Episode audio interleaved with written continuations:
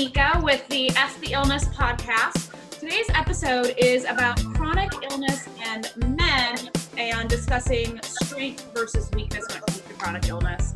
In the first episode we did, Michael was with us, and there was something that he said in that episode that really kind of got me thinking. And it was about what had happened when he was diagnosed with um, his kidney disease, especially after his lupus, and how he had kind of shut away from everybody. And it really got me thinking about this topic of men specifically showing strength versus weakness and all of that. Um, so let's start with just kind of introducing everybody. So, Michael, if people have seen the first episode, they already know you already, otherwise not. So, why don't you introduce yourself first and then we'll go on to Sean.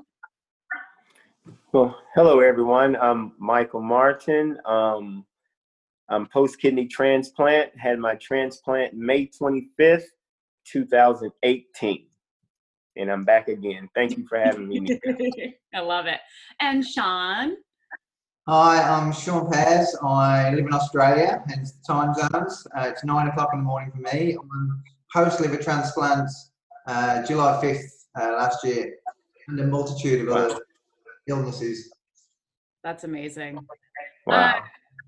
So yeah, let's start with that actually, real quick, just so we can get a little backstory, Sean. So, what brought you to your liver transplant? What are your other chronic illnesses? Because I know you had also mentioned me online separately but you had other chronic Yeah. illnesses as well. Okay, so uh, I think I'm a bit, a bit like Michael. Um, I've got an autoimmune condition called sarcoidosis, which um, leaves um, calcium granulomas in various organs in your body because your body's trying to overfight itself.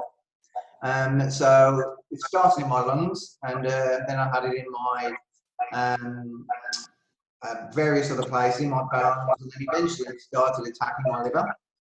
And uh, it got to a point where we monitored it for about 12 to 18 months, and then my liver was basically um, not functioning properly. So I was then put on the transplant list, and I was on the list for seven months. Um, and then obviously I was last July. Um, part of my um, condition before my liver transplant, I had um, sepsis, kidney failure, um, golden uh, and I've since had diverticulitis and, and depression. So I've had a lot to lot to be going. Oh, plus I'm just going through a divorce at the same time. So there's quite a few stories. Quite a few stories there. Most of them are inextricably linked as well to, to my condition, unfortunately. But uh, yeah, it's been a tough couple of years. Wow, that's amazing. yeah. Wow. And the kidney failure, did it resolve itself before the liver transplant or after? What Yeah, the, the kidney basically I had a, had a massive infection, and they they treated it with a drug called vancomycin. But they gave me they gave me two two bags of this stuff without checking what it was doing to my kidneys, and it actually shut my kidneys down. And so I had to have uh, straight into the uh, ICU, and then five days of dialysis to get that stuff out of me that they put in. So my, my GFR went down to a six, which is uh, pretty chronic. Yep. And uh, it's now it, I mean, it's getting better now, but my anti anti rejection drugs are still impacting my kidneys. So I'm now at about a 48 to 50, where really I should be at 70 to 80. So it's constant monitoring at the moment, but I'm coping. Right. Yep. Wow, that's amazing. Um, okay, so what for each of you, Michael, you talked about this a little bit in our first episode, but just to kind of recap, what was life like for you before your chronic illnesses first, and then um, we'll get into a little bit more of like after, like what was your day to day, what made you feel strong, what was your outlook, what were those types of things like? Before. So my day to day and my just whole outlook on life before, and I kind of mentioned it to you previously, was I, I've always been an athlete my entire life. Since five, I've played sports, particularly football and baseball, my entire life. Um, so even after college and everything, um, I was still very active, trained every day. Um, I would eat pretty much healthy, maybe 70 30, um, and was always very active and was always in very good shape. And um, just being transparent, you know, I would always be the one where everyone would say, well, wow, you know, you look good, you work out, what do you do? You know, what do you do? And that becomes a part of you, or at least it became a part of me. Um, you know, and it was just one of the many masks that I was wearing and, and proud of, you know, being in shape, being healthy and, and feeling good because it was mental just as well as physical. You know, if you look good, you feel good, right. you know? Um, so before, so when I started getting sick and was diagnosed with, with lupus, my appearance was still the same, except for the hair. Um, so I just shaved it off and kept going. Mm-hmm. When the lupus attacked my kidneys, I was diagnosed with lupus nephritis. Um, as I told you, I went from 205 to 159 pounds in about two and a half weeks. Wow. And I don't think you mentioned that in the first episode. Well, yes, wow. yes. That's how I knew something was wrong.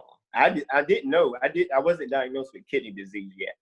I knew I had the lupus, but in two and a half weeks, I went from 205 to 159.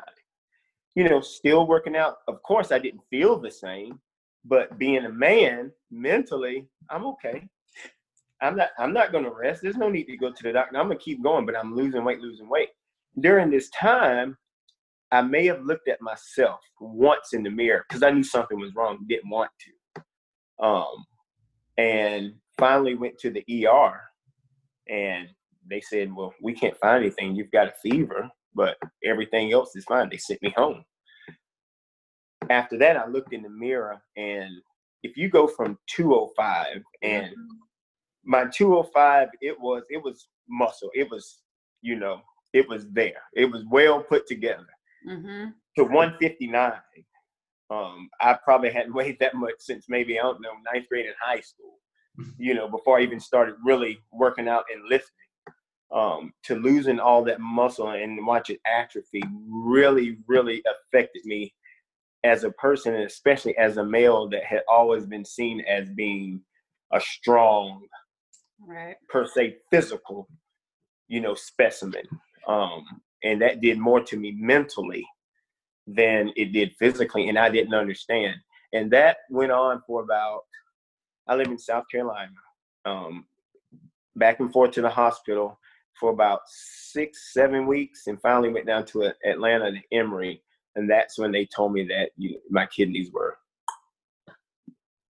they were failing right and i never got back um, and that was 2015 when the weight loss thing happened. I didn't got my transplant last year, so it was very. I mean, I wasn't able to work out like I wanted to. Um, and we talk about men with strength, but also my mental strength because I didn't look like I used to, and that affected me in every day. And not being able to work out and not being able to control as before I could. Well, oh gosh, if I put on a couple pounds, I could do a little clean up my eating a couple days, right. do a little extra cardio, clean it up, a little bit more water, and be fine. I couldn't. You know, as as you know, when you have kidney disease, you transform almost. Mm-hmm. You know, you. I mean, I look back at pictures and I'm like, wow. You know, you don't really really see it until you know after, and it really affected me not being able to um, be that guy and right. have no control over the over, no control over the situation. I was completely lost, which led to depression, which you know my self confidence went down um, because I didn't have control. I didn't like the way that I looked. I didn't like the way that I feel felt. Um, didn't want to leave the house. Um, didn't want anyone to see me because it wasn't me putting on clothes that I used to be able to put on and look good in, sing. Wow. I mean, that's, you know, 205 to 159, 160, that it's a lot of weight, whether it's fat muscle or whatever it is. Um, so that affected me a lot. Wow. Yeah. Yeah. I mean, that's that's a lot of weight. I'm surprised they didn't say anything when you were like at the hospital or whatever, or notice or you know weighed you or anything and been like, oh no, something must really be going on. That's a huge weight loss. Well, well, see, and, and speaking of weighing at the hospital, that's when I realized how much mm. I was so weak. They weighed me in the bed. You know how they weigh you in the yep. bed if you can't get up. And I said, no, that can't be right. you know, it, there's no way. 159 pounds, there's no way. And they were like, yeah. And so when I went home and saw myself, it was like, I'm sick. I don't know what's wrong, but something wow. is, is wrong. And from there, mentally, it was, I was wiped. Wow. That's, yeah, that's amazing. And Sean, what about you? What was life like before and leading into it? Um, I've had sarcoid for 10 years, so um, I knew I was um, never going to be perfectly in, in good health. Um, and this, having sarcoid has a lot of um, different um, problems that it brings. I was always tired a lot of the time. But even having sarcoid for that amount of time, I mean, I moved to Australia 10 years ago. I've had it um, for whilst I've been here. I met my wife whilst I was still sick, and I explained to her that look, I am ill, um, and you know we, we dealt with everything else that came with that. But when I started to have ill health due to my liver, then the, you know till death us do part kind of thing, I, really stretched it to be perfectly fair. And we probably had 10 marriages worth of health issues crammed into a couple of years and it was really difficult for us to maintain that kind of happy marriage when I was just constantly sick. I was in hospital for a lot of the time. We had to work as well, and it was really difficult. And even with all of that going on, um, you know, knowing that I was sick, we still had a good life. You know, we had a couple of Labradors. We didn't have any kids. Um, part of part of the reasons we didn't have any kids was also methotrexate to um, treat my sarcoid, which is a female drug, and that impacts your um, obviously ability to produce sperm, etc. So, um, and we had three failed IVFs as well, which could be down to stress, it could be down to a multitude of things. Um, so it really put pressure on us as a as a, as a couple. Um, and um, even after my transplant, we still never got back to where we were pre-transplant, um, just because there's just so much so much stress and pressure and arguing. And I was grumpy as hell when I was in hospital and difficult to get on with, you know. And um, I still mind. I still had to work. Um, you know, I'm not in a position where I don't have to work. I'm a contractor, so I only get paid when I work. So that adds a level of stress as well. I mean, luckily for me, um, we have a reciprocal healthcare agreement with the UK. So my transplant was done on Medicare that I didn't have to have um, any specific insurance or have to weigh in with like six hundred thousand dollars for an operation and medicine. You know, just like I mean, I, I'm a member of a lot of forums and I see a lot of stories of people in the states that don't have insurance and are just dying on the list because they just can't get treated. And it's absolutely, for me, having a physical is such a benefit. But conversely, it's shocking to see how you guys have to deal with it uh, in the states from a medical perspective.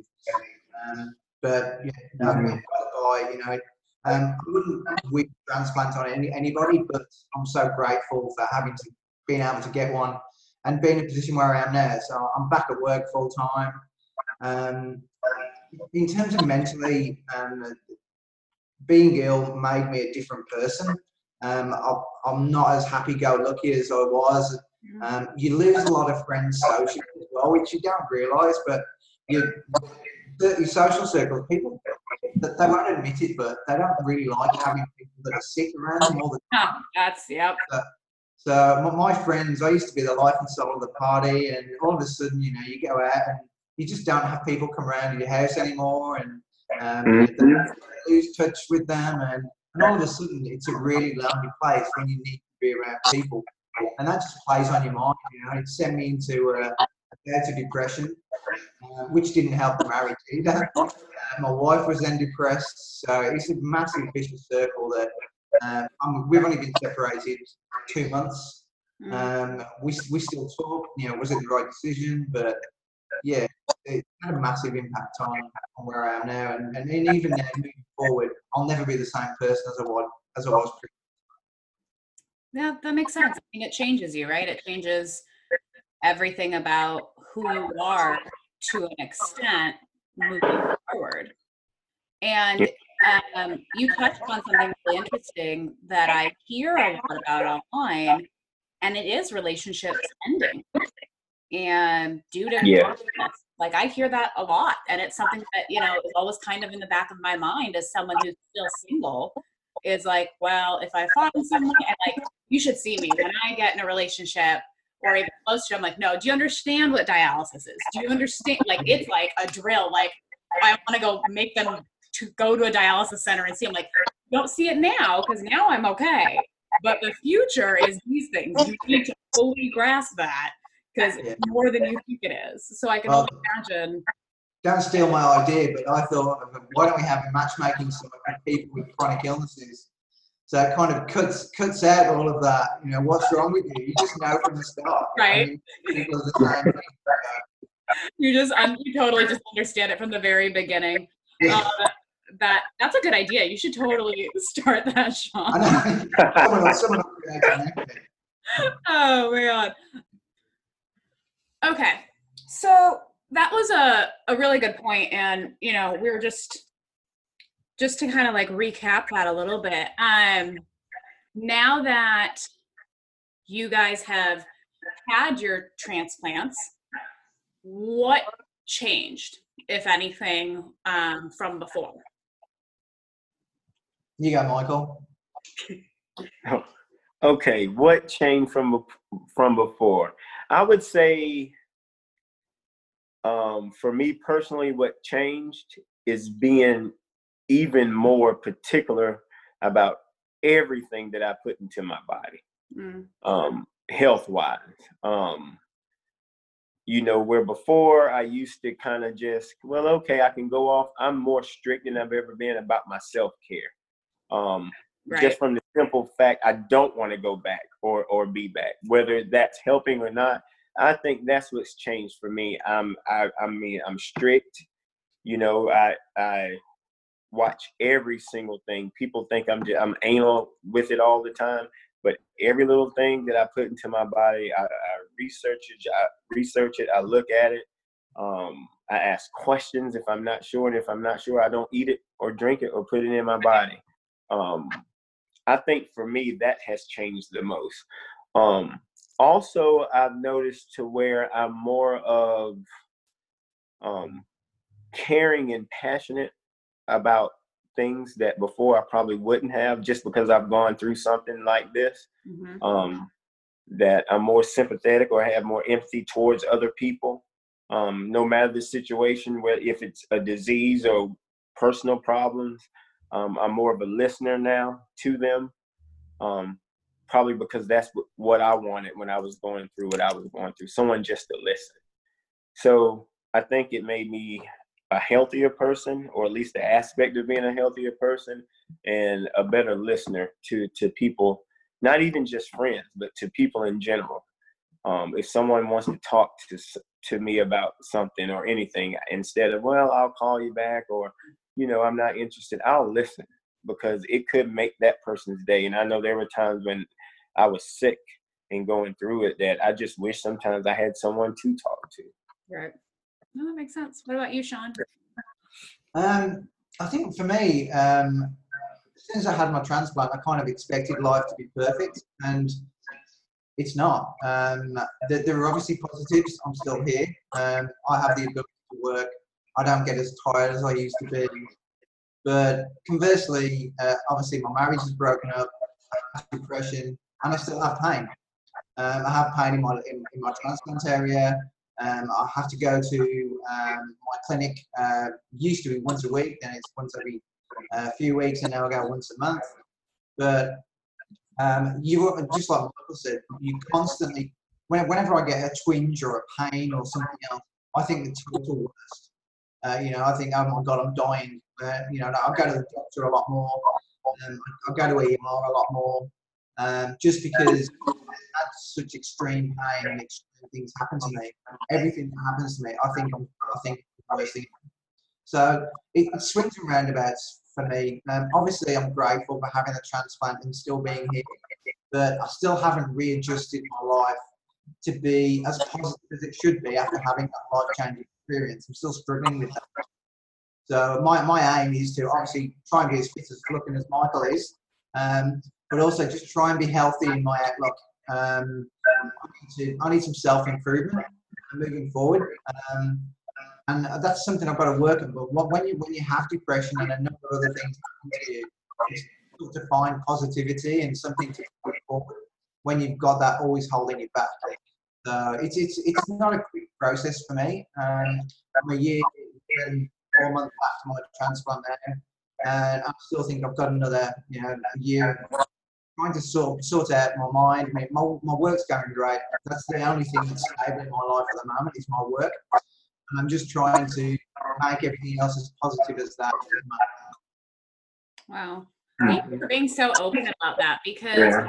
that's, you know, I think a lot of people, men and women, even though, you know, we're talking a little bit more about men today, but a lot of people can relate to that because you have, you know, all these things going on and the depression and everything else, but there's also the medications that probably aren't helping. exactly right. I agree. True. Yes. Oh no. I, yeah. many, I don't know which one's doing what, to be perfectly honest. I'd say probably 15 tablets a day. Mm-hmm.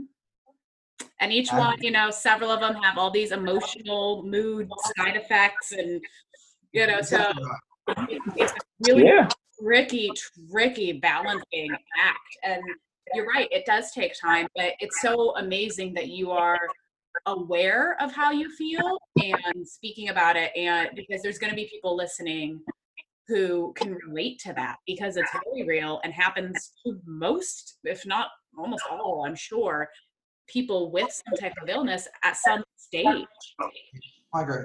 It's very realistic um, I want to take this time and pause for a second. We're going to do our second part of the episode in a minute. And when we come back, what I'd like to talk about is really kind of now narrow down into relationships and your views for both of you of what you thought strength was, what you thought weakness was before, and what you think it is now, and how that may or may not have changed.